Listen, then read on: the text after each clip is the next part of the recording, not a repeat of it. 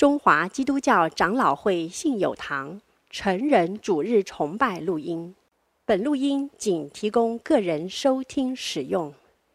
机构、教会等团体若需转播、翻译、转译成文字、转录、贩售等使用，请检具使用单位介绍、使用方式说明，联络本堂取得使用许可。本堂联络电话：零二二三六三一零三五，谢谢。今天是民恩乐团的献乐《芬兰颂与我灵镇静》，因为时间的限制，只能演奏部分的乐曲。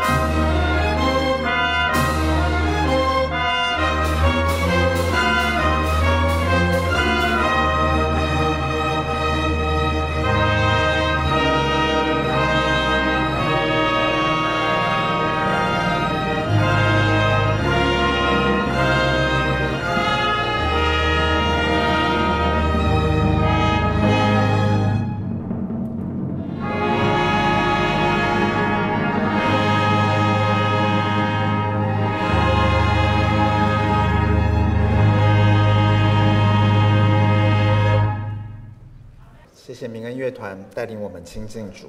今天的信息经文在哥林多前书十六章十三到二十四节。我们要读投影上的和合本修订版，由我读单数节，请弟兄姐妹读双数节。十三节，你们要警醒，在信仰上要站稳，要勇敢，要刚强。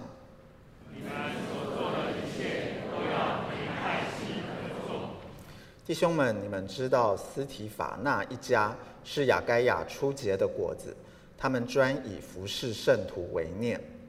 我劝你们顺服这样的人，和一切与他同工同劳的人。斯提法纳、弗图拿都和亚该古到这里来，我很高兴，因为他们补上了你们不在我身边的遗憾。他们使我和你们心里都快慰。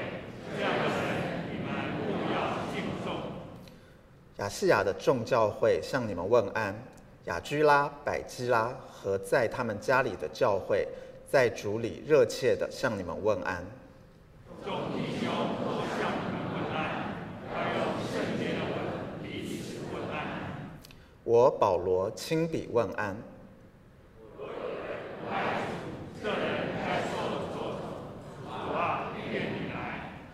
愿主耶稣基督的恩常与你们众人同在。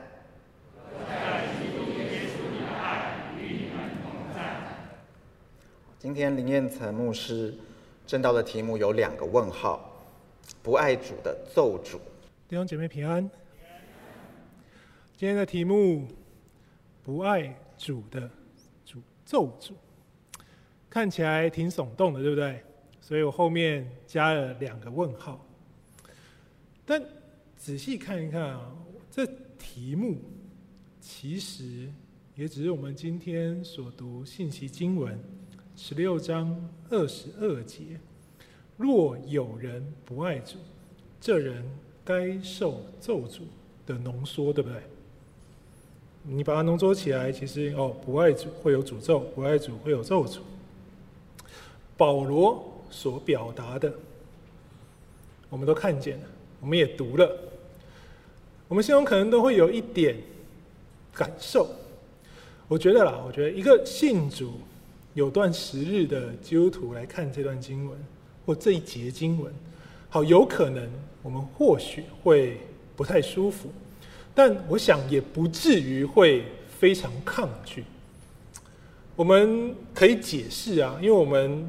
知道圣经都是真理，我们知道它都是对的，我们要相信，所以我们会理解诠释这节经文。我们或许有可能是抱持着一种因果关系来理解这句经文，比如说，神上帝是造物主，他创造了天地万物，就是因为爱而创造嘛，所以创造给我们，包含创造人，因此。上帝理所当然应该要得到受造物，也是被造的人们回应他爱。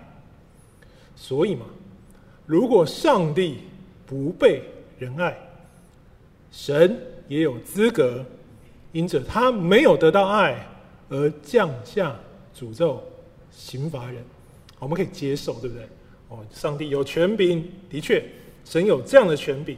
这样的因果逻辑，乍看之下是合理的，但真正思考这节经文的关键，我觉得是上帝真的想这样对待他所造的人吗？他可以，好，的确，我们刚刚的推论是他有权柄，他可以这样做，有理由，但他想。这样对待他所造的人吗？这就像什么？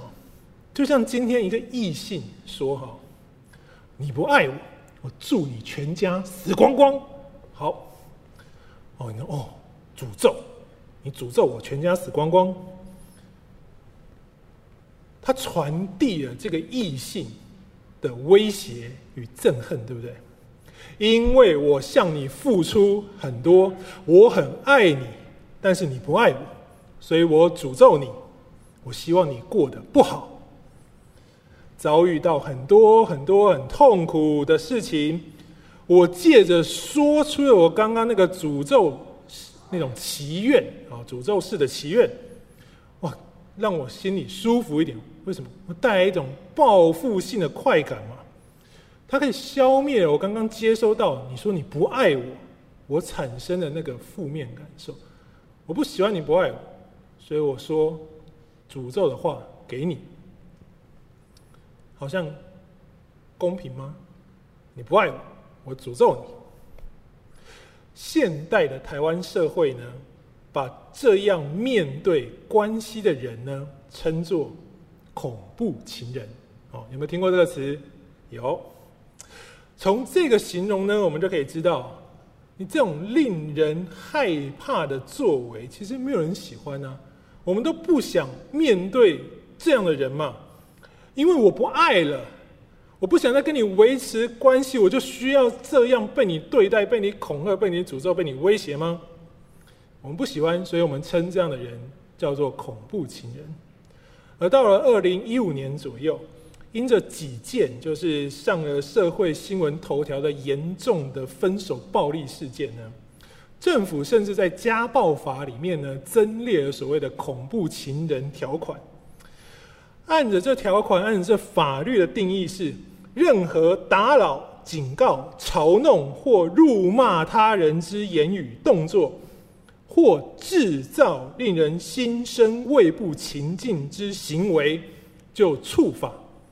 也就是说，你如果打扰、警告、嘲弄、辱骂这个人，或者是你做什么动作，或者是你设计一个处境，制造这个人心生害怕，你这样做，你这个行为就触犯了所谓的恐怖情人条款。意思是，如果我今天跟你说，你想清楚，你不爱我，跟我分手，我就要让你一辈子生不如死。没有一天好日子，让你到死都不得安宁。你觉得哦，好可怕！我说的话语使你害怕，让你不敢不爱我，不敢跟我分手。我以某种强暴或是威胁的方式胁迫你做你原本不想要的事情。你本来不想爱我，我逼你爱我。你本来要跟我分手，你逼你不跟我分手，就是你原本不想做、不需要做的事情。按照我们刚刚说的恐怖情人条款，就有极高几率构成中华民国的强制罪，哦，就是我用恐吓威胁的方式让你做了你原本不想做的事情。好，弟兄姐妹啊，用中华民国法律，我们来看保罗今天所说的：你如果不爱神，神就会诅咒你。好，你说啊，诅咒这个很超自然，法院无法认证啊，的确啊。但现在对基督徒来说，发出诅咒的那一方呢，是我们都知道、都相信用话语就创造天地万物的全能主宰。基督徒都明白啊，他说就创造，神说就实现，他的话语绝不落空。等于神只要实际说出他的诅咒。理所当然，对基督徒的认定的是，就是会造成实际的行为，对不对？而且你逃不掉啊！那恐怖情人你可以躲起来啊！恐怖情人你躲在家里，你不要开门，你搬家，你搬到冰岛去，他可能未必找得到你。那上帝你要躲到哪里去啊？没有人能够躲避神的面，上帝可以找到你，实现他要给你的诅咒。好，如此，有人敢不爱主吗？你能不爱主吗？他输了就成就，是诅咒，对，你也逃不掉，躲不开。你敢不爱他吗？按照今天的法律定义、社会共识，然后说，突然我们发现，保罗口中的神像是世界上最强大的恐怖情人，哎，用他的全能来威吓我们。你不可以不爱他，不可以跟他分手。如果我们因为不想要被上帝弄得很痛苦，而让自己与神维持关系，在这个那种不爱就被惩罚，我不得不爱的恐惧下而爱上帝，请问啊，这是真正的尽心、尽性、尽意去爱主我们的神吗？如果神要用强制的方式来产生爱，上帝早就可以这样做了。他大可在伊甸园创造完就这样规定亚当夏娃：你必须要爱我，你不能不爱我，不然我就诅咒你。讲明白嘛，你早就可以说了。但事实是什么？我们所看见的事实是，神只在伊甸园里头放下那棵分别善恶的树，给了人自由。去决定你要不要遵守上帝的吩咐的这个意志，你可以决定你要不要吃这个果子，让人可以选择爱，也就是你要不要用遵行上帝话语的这个表现来回应神用创造世界给予一切丰盛的爱？你要不要用你遵行他话语、遵行他命令的方式来回应他呢？神让你选，让亚当夏娃选。如果旧约都没有强制，那为什么到今天的新约，在神的爱子耶稣基督舍命拯救的时刻，如我们刚刚所唱的诗歌，他曾舍命，今得荣耀，万王之王，在这个时刻，却用恐吓、威胁、诅咒。强制人回应耶稣那甘愿在十字架舍命的恩典，旧约不做，新约做，为什么？其其实啊，同一个保罗在罗马书他是这样讲的。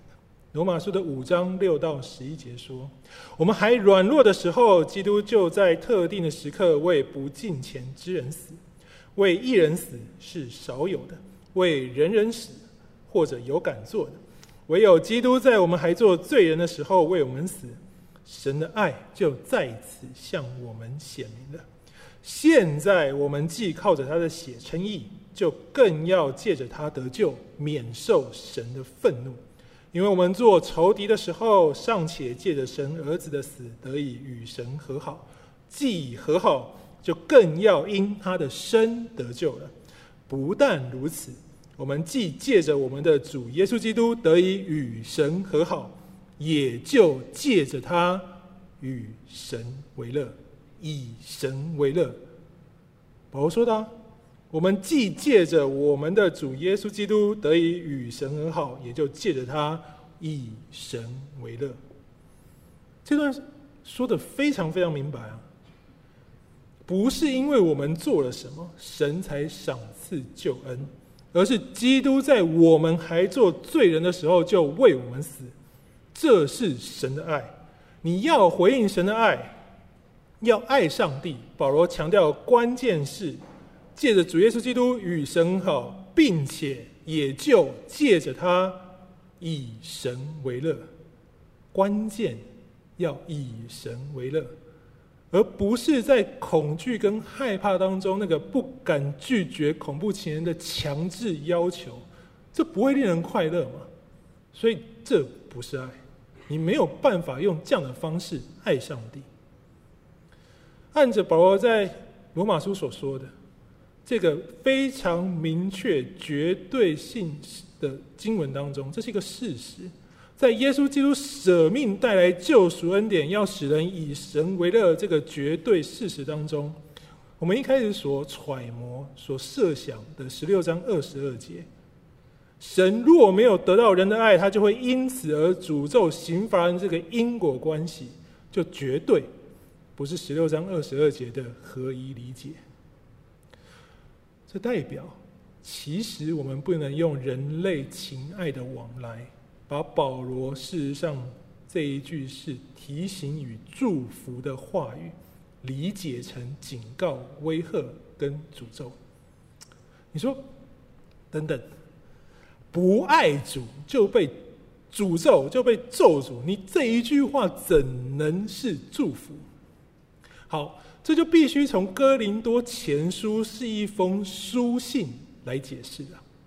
我们都很明白哈，这封书信是保罗为了介入与他分隔异地的哥林多教会事务而写的信，他想要帮助那间教会改变那间教会。书信呢，在希腊罗马当代呢是非常重要且流行的沟通工具，你只能靠这个了。所以当时对书信呢有固定的文学惯例跟格式，确保你这一封、你这张纸或者是任何的东西拿出去，能够达到书信想要唤起的效果，确保内容跟信息呢不会被误解。所以通常在希腊罗马时期的书信，起头都是表达尊敬的问候，也就是我们所谓开头的问安。接着开头问安后，会接着收信人对收信人的感谢，再来才是书信的正文跟内容，也就是传递最主要你写作的目的。比如说，你可以表达友谊、表达关心，或者是你想要安慰或告诫某个人，或者是你要向某某人推荐什么人事物，都可以。当然，你还可以写信去劝告、去谴责、为自己辩护、为自己解释。好，还有还有许多许多的主题类型，你在圣经当中，保罗书信，你可以发现正内容正文可以有各种内容，但无论如何，说完了正文，说完了。最主要讲的那些内容，书信的最后呢，都会用简短的结语回应书信整个书信的目的跟主轴，并且还要用祝福语表达期盼这个收信人能够幸福安康，这是当代的惯例跟文学的格式。意思是，无论信件的目标跟内容正文是什么类型。起头的问候跟结尾的结论祝福，几乎算是所有书信必备的固定格式。所以，也就是圣经的翻译者给我们今天要读的这段信息经文一个黑字标题是“最后的请求和问安”的原因。就这其实是一个惯例，都这样做，所以很明确这一段就是最后的结语，跟问安跟祝福。而且非常特别的是，在二十一节。保罗强调，这节超短，你们刚刚所念很短，对不对？强调他亲笔问安，难道意思是哥林多前书不是他写的吗？其实不是，保罗特别写下这句话，是一个特别强调这个结论跟祝福问安由他本人所写，是特别强调要呈现的就是他多么看重这个段落。你说那不是整封信本来就你写，你为什么要特别强调呢？在当时，书信还有另外或书信或任何文章都有另外一个传统，叫做托名写作，意思就是作者把他的书信或著作呢，或一个文学作品归于某个大师的名下，也就是这其实是我写的，但我说是某某人写的，把作者的名字换成他。好，今天我们听见、看见、知道这种事情，我们都认为啊，你这多半就是带着某种欺骗的意图嘛。你想要借由那个人的好名声跟他丰富的学术涵养来提升你著作的威望，借由别人的名声为自己谋取经济利益，好，这算什么？另外一种意义的抄袭。好，的确，我不能说这件事情不会发生，一定有。但是脱名写作已经成为当代的一个常态，而且是认同，是被认同的，就代表这件事情不会只只剩下。负面跟恶意，如果你这件事情是坏事，你这不可能得到当代社会的认同。好，就像现在的社会虽然诈骗猖獗嘛，但我们不会把诈骗提升到说你是一个正常的工作跟常见的工作，你诈骗理所当然，我们众人都接受诈骗，觉得诈骗很好，不会嘛？会发生很猖獗、很常见，对，可是我们不会认同它。但是脱名写作这件事情在当时是被认同的。因为不完全极少极少案例有，但是真的不完全是为了让自己的著作可以借着人人气去卖钱，使用这脱名写作。因为书籍要卖钱，然后你在背后分利润，这在当代并不是容易操作的方式。我们今天有出版社，有各样的通路，账务明确，我们觉得可以很简单。可是在当时不容易，所以当时多半你要支持一个作者，最直接的方式就是成为他的赞助人或施恩主。你是直接把你的经费给这个本人，无论他写什么东西，你认同他所说的，支持他所做的，你资助他、赞助他，就成为施恩主或赞助人。那托名写作到底是为了什么？在当代，透明写作更多是为了凸显我现在这个作品跟我所属的流派权威或是主流的知识传统是一致的。意思是我表达我现在所写的书信或著作是完全顺从某位可敬的大师古人在他的学说之下，我跟他是一国的，我跟他是一个学派的。你认识他，所以你知道我在讲的是这些事情，或是他想把一切荣耀归功于自己的导师。我学的是他教我的，我现在能写出这些东西都是他的功劳，所以我写这封信，我写这个书，你们觉得很棒，我让你知道都是他教我，他想出来的，归功给自己的导师。这是当代古代那个学术流派学徒制盛行而来的特殊风气，所以托名写作在当时是可以的，是被接受的。不会有人觉得太奇怪的事情，所以保罗在最后的结语特别强调，就是好，哥林多人啊，书信其他部分你怎么认为都没影响了，因为内容都相符于我所师承的耶稣基督所传的真理，都一样。你觉得是我写的也好，不是我写的也好，但是这就是对的事情，是我们基督徒基督教所相信的真理。但最后一段，这个我不管你前面怎么想，当代书信格式传统结论之后必备的祝福与问安，绝对就是我保罗本人亲笔所写的，代表他相当看重，要告诉你，我就是我写的，你不用想太多，不要觉得这句话有任何问题，这句话就是我说的。若有人不爱主，这人该受咒诅。哇！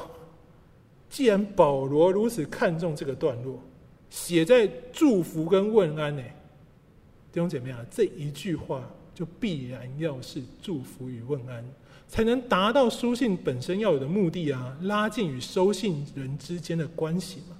毕竟你写这封信是为了改变他们，你写这封信是为了拉近彼此的关系，带来帮助才写信啊。你如果这么讨厌他，你也最好写信诅咒他，你也不用写这封信啊，你们已经就老死不相往来就好了嘛。你写这封信，你希望带来是益处，是帮助，所以在当代书信格式当中，这句话必然要是祝福与问安。那你说怎么我们读起来不太像？你不爱我，就被咒诅。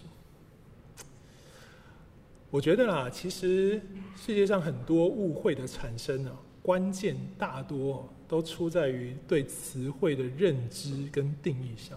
你要进行一个有效的沟通，许多时候你需要先进行双方词汇的同步啊。所以，我们来想一下，保罗这里所说的“爱主”跟“诅咒”到底是什么意思？什么是爱主？十六章十三到二十节，其实我们今天所读的信经文的前半段，就是保罗对于爱主的定义，其实更是整卷哥林多前书的归纳跟总结。你们要警醒，要在信仰上站稳，要勇敢，要刚强，一切要凭爱心而做。而且你们要以服侍圣徒为念，帮补有需要的人，使人可以高兴欢喜，真实感受到被安慰。保罗说：“使我感到快慰。”意思是你做到这些事的人，你能这样做的人，就是爱主的人。亲爱的你们，上半年我们所读的哥林多前书为我们呈现了当时教会的许多问题，比如说三章三节说：“因为你们人是属肉体的，你们中间有嫉妒纷争，这岂不是属乎肉体，照着世人的样子生活吗？”哥林多基督徒之所以会分党结派，甚至找出对方的把柄告上哥林多地方法院，就是他们。对每一个人，他们对自己信仰的是非对错，都是用自己都有自己，也就是属肉体的诠释来解读。所以保罗说：“因为你们人是属肉体的。”好，就算是已经是那个在偶像节气里面的那个举办的宴会，酒池肉林，你们去跟他们哥林多人一起纵情宴乐、吃喝淫乱，你们都说没有关系，可以的。甚至你把外面这样的恶习带到了教会的圣餐里头，那外面这样吃，我们里面也可以这样吃嘛？大家开开心心啊，怀着一个以吃饱喝足来蹭一餐的心来纪念主，这叫做照着世人的样子生活。我们发现更多教会、更多基督徒，他们彼此不认同，又爱互相比较争胜，带来许多嫉妒跟纷争。所以保罗在整卷哥林多书信里头提出了许许多多哥林多基督徒你需要改变的生活态度、习惯跟方式，我们都看见了。但弟兄姐妹，你想想容易吗？当你这样过了十年的生活、二十年、三十年的生活，甚至四十年、五十年，你都这样过。今天跟你说，你就是要改过来，你要调整很多，你要改变很多，你要攻克己身，叫身服我。简单吗？不容易，对不对？但保罗说，只有这样，你只有改过来，你只有改变，你只有调整，攻克己身，叫声服我，你才能够用福音去赢得失丧的灵魂，得到神所赐那不会朽坏的冠冕。这叫警醒坚定。你要凭着爱心去刚强，你面对这些难处，面对挑战，面对很难改的事情，面对世界人是这样生活。你得刚强壮胆的侍奉。有的人失败，有的人难过，有的人做不到痛苦，你要去帮补安慰这些有需要的人。这是保罗所定义的爱主，在哥林多前书十六章十三到二十节。也就是说，保罗事实上他的爱主。是一种实际活出福音全备力量的生活，而不是一种抽象意念的喜欢或厌恶或男欢女爱，不是这个意思的。它是你实际活出来的样式。你有没有那个调整？有没有那改变？有没有按照他哥林多前书所说的这一切去试着爱主？所以不爱主，可以说就是不按照保罗提醒的真理而活。好，这是保罗不爱主的定义。那什么是诅咒？好，在我们的知识范畴当中，我们对诅咒这件事不陌生嘛。有小说、有文学、有电影、有电视来告诉我们，通常一个诅咒呢，就会伴随什么施法，对不对？哦，你说黑魔法啊，各种仪式啊，我这做做做做，我诅咒你，我拿个草扎小人戳戳戳，你就会痛。好，我们就觉得哦，你看这是诅咒。所以那个维基百科统合了大家的概念说，通常呢就是指一种你意图使人不信所说的预言或你的许愿啊，不是每个人都可以讲预言，但你可以许愿。你希望一种超自然的力量使他人受到各种任何形式的伤害，经历他原本不会发生的坏事，也就是经历一些痛苦。我戳你本来不会痛，我戳小人你就会痛。我不知道会不会发生，我许愿，我戳，满足我的报复心。你可以说是一种行为上或言语上，我没有直接对你伤害的报复。我们都觉得哦，这是诅诅咒，就是我怀着恶意针对你，这是诅咒。但弟兄姐妹啊，创世纪三章十四到二十一节，那个离开伊甸园的记载，才是诅咒这个词汇出现在世界上。真正的时刻，也就是你只有从这里来读，你才会明白诅咒真正的定义。所以，如果你有圣经或你有手机，我欢迎你翻开来看看经文。这一段神用上“诅咒”这个词汇的对象，其实只有蛇跟土地哦。明确用上这两个字的只有蛇跟土地。好，蛇我们可以理解，它诱惑人背离神。所以，因着他这样公然与神为敌，蛇神就给蛇惩罚。所以，这个诅咒直接在他身上，告诉他：你要用肚子行走，终身吃土。好，你现在我诅咒你要神的惩罚来了，诅咒你了。你现在用肚子行走，终身吃土。所以，我们可以合理的认为，蛇原本是怎样，我们不知道，但绝对不是用肚子在地上爬行，对吧？不然你就不需要给这个诅咒啊。他如果本来就这样，你诅咒他，他也没改变嘛。这是一个变化，没错。这惩罚它真正的意义，代表是蛇本身失去了它原先的生活形态。它本来不是用肚子在地上爬，本来不是终身吃土，但它现在是，它失去了它原本的生活形态，活在了失去神原先创造美意的生活当中。它没有了，没有了原本的祝福。他不是用肚子走路的，这是他原本的祝福，原本的生活形态。但现在。神惩罚来了，他变成用肚子行走，终身吃土。这是第一个，第一个对象蛇。受诱惑而背离神的人，神没有用诅咒这个词来形容他，则是他们面对的是什么？失去了，他们也是面对一个失去哦。他们本来活在伊甸园里，享受满满祝福的权利，他们失去了。他们要离开伊甸园。对女人来说，原先新生命的孕育是怎么样？不知道。但是十六节告诉我们，三章的十六节告诉我们，加增你怀胎的痛苦，意思就是你现在会痛了，你原本不会痛。所以原先在伊甸园里生活的祝福是什么？原先新生命的孕育肯定是没有痛苦的。因着人的背离，神所创造的女人失去了原本。那个没有痛苦的祝福，也是一个失去。你本来是这样的，但因为你离开，没有了，所以你失去了那个没有痛苦的祝福。然后两个人，男人跟女人离开了神，离开了伊甸园，活在了因为人而被诅咒的土地上，是土地被诅咒，土地不再像过去能够一样丰饶，就跟蛇不再跟过去一样可以行走一样，土地失去了原先如同伊甸园般的丰饶。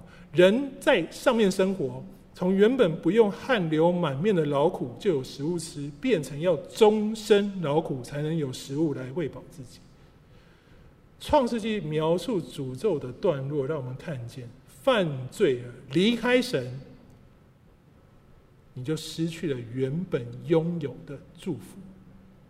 所以圣经中的诅咒，原则上你可以说它是祝福的反义词，失去祝福。就是你因着选择拒绝神，你失去原本拥有的丰富跟美好，你去承担了这个离开的选择，去担成个离开这个罪恶的产生，那个亏缺神荣耀所带来的痛苦。诅咒可以说是一个失去神本来就拥有的结局，是失去，不是额外的恶意，而且。更重要的是，弟兄姐妹啊，人因为背离神而离开伊甸园，失去本来拥有的丰富。对所有基督徒来说，这是一个历史事实，对不对？我们都知道是真的，我们也相信过去真的发生这样的事情，所以。不是许一个未知的愿望，不是说你离开神你就不知道会发生什么事。你明明白白的知道离开神就活在失去、活在失去丰富、失去祝福的那个称为诅咒的状态当中，你是知道的。诅咒刚刚我们讲一个先决条件是你祈愿，祈愿是你不知道会不会发生。可是这既然是一个历史事实，就是我们都知道会发生，是一个必然发生的真实世界逻辑。不是神话。好，举个例子，就像是我现在跟你说，你有也不用我说啊，你也知道，我们都知道拿刀割手，手会流血，对不对？然后手会痛，很痛。好，这是一个世界运作的事实。过去有人拿刀这样割了，流血，好痛，我看见了。然后说，我现在告诉你，我把这个事实告诉你说，我试图提醒你。你现在不要玩刀，你这样一直画一直画，你会割到手，会流血，很痛。我就这样告诉你了，弟兄姐妹，你觉得我在诅咒你吗？不会，对不对？你不会觉得我告诉你拿刀割手会流血是诅咒你？那为什么？我告诉你不爱主会失去救恩，我告诉你不按照保罗的提醒，按照他所说的真理而活，会失去上帝的祝福，在罪恶充斥的世界挣扎。你觉得我在诅咒你啊？因为那些理所当然的事实，我们忘记了，所以我们以为这个上帝很小气，因为人不爱他，就反过来恶意报复。当然，我们所生活的世界叫人自高自大，就像蛇诱惑亚当夏娃一样，他听信蛇，认为自己有资格跟神一样平起平坐，所以他们吃了果子。哥林多人则是在没有保罗的时候，认为偶像的。享宴跟欢愉跟那些淫乱和耶稣设立的圣餐可以一样，所以他们在当中所行的淫乱是连外邦人里头都没有的。我们今天呢？我们今天的人也时常觉得我们自己本来就有资格拥有丰富有余的生活。我们有医学，我们有心理学，我们有水利电力技术，我们有建筑和太空科学，我们能够防震、防火、防海啸。我们都做到了，我们都拥有神过去的怜悯跟恩典，让我们有这样的能力之后，我们以为我们夺回了世界那失去的祝福，我们应该要有的，这是我们的。所以，我们把背离神随之而来的痛苦，当作其实是我们可以避免的处境。我们没有神，也可以过得很好。所以，当你说你不爱我，要给我诅咒的时候，我就知道是你让我过得不好。人创造了好多好多的偶像来掩盖这个失去上帝就失去祝福的事实。亲爱的弟兄姐妹啊，如果因为人背离神，神就不爱人，要用诅咒来对付人，那其实他根本就不需要让耶稣基督来拯救啊！因为我们刚刚所讲的嘛，那个历史事实，自从亚当夏娃离开伊甸园开始，人就一直生活在失去祝福的诅咒状态，对不对？耶稣只要，基督只要不要来，神要诅咒我们就已经完成了。他不用特别再派他来跟他说，跟你说你不爱我，就诅咒你，那何必？神要让人离开他，不代表神憎恶人哦，是要给人报复，不是的。神让人离开他是要施行拯救，让人可以重新真正学会爱主。当然，因着失去祝福，比如说像。亚当夏娃经历了生产的痛苦与不适，他才能感受到生命诞生的宝贵。从本来习以为常的那个活着，我们都理所当然，我们活着啊，学会去珍惜生命，觉得哇，生命要经历这么多的苦楚，太珍贵了。我们会期盼救赎，因为我们不要失去我们所珍视的生命。这样会帮助我们乐意遵行上帝未来所启示的话语。从汗流满面的痛苦、劳苦、重担当中，我们学会提醒自己是上帝赐给我们食物吃，学习感谢神所赐的恩，也才会期盼回到与神同在那个没有缺乏的完美生活。所以二十二节的最后一个小段落，保罗说的是：“主啊，愿你来。”这就是我选和合本修一版的原因了。主啊，愿你来。这不是要强调审判的意涵，而是保罗他在呼应一开始一章的六到九节所说的话。保罗真实的期盼他在哥林多前书为基督做的见证，使哥林多信徒心里得到坚固，以至于读者在恩赐上一无所缺，一无所缺，切切等候我们主耶稣基督的显现。所以保罗是在回应一章的六到九节。保罗真实的相信主必坚固他的儿女到底，使爱主的信徒在主耶稣基督的日子无可指责，因为神是信实的。他呼召我们，好与他儿子我们的主耶稣基督共享团契。这是祝福，整个二十二节是一个祝福，爱主的美好，就是他在书信结尾要给哥林多教会的最美好祝福。所以他深切期盼耶稣基督的显现，他希望收信者继续活在上帝的祝福当中，坚定的与主同行。这是他这句话真正的期盼。亲爱的弟兄姐妹啊，若有人不爱主，这人将活在诅咒中。主啊，愿你来。这并非威胁，而是一个语重心长的提醒。千万不要忘记，离弃神。就是离开祝福，回到了罪恶入侵、亏缺神荣耀的诅咒中。你活在人所带来的痛苦中。当人们以爱回应耶稣基督，必然带来的就是改变的生命以及神的同在。这是保罗在哥林多前书十五章五十到五十一节，也就是我们今天信经文的前面所说的。血肉之躯不能承受神的国，必朽坏的也不能承受不朽坏的。我如今把一件奥秘的事告诉你们：我们不是都要睡觉，而是都要改变。属灵生命的改变，回应神借着耶稣基督所完成的救赎医治之爱，就是仁爱主的明证。从远离神的生活，成为一个保罗在十三到二十节所描述的，能警醒面对世界诱惑和谎言，能在信仰上站稳，勇敢刚强的面对生活上的艰难与挑战，行事为人以爱心为根基的使命门徒。你成为这样的人，对世界有什么好处？保罗在十三到二十节告诉我们。与这样爱主的人一同生活，就像保罗与斯提法纳、弗图拿都和雅该古相处一样，会充满喜乐和欢笑，因为爱主的人补上了不爱主的世界所带来的伤害和遗憾，为人带来属神的安慰。这是教会，一群爱主的人所集合的地方，所组成的群体。前提是。你要爱主啊！愿保罗今天的祝福，愿我们因着爱主，能有这样的属灵改变，能开始为着我们所信的福音放胆见证，也就是活出来。这叫侍奉，以侍奉回应耶稣基督舍命的爱，使我们的生命成为主所悦纳的圣洁。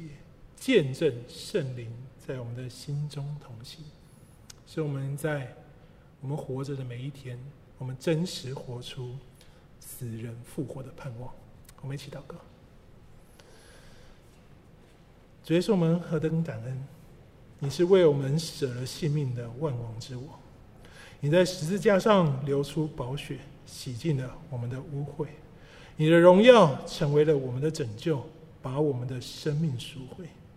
愿这个从起初到末了不曾改变的爱，激励我们，改变我们的生命，盼望回到与神同在那个没有缺乏的完美生活，并且竭力为此而活。愿主的圣灵使我们刚强壮胆，无论伤心气馁，或生离或死别，都坚定地跟随主，活出属主的见证。谢谢主。我们祷告，奉靠主耶稣基督的名求，阿门。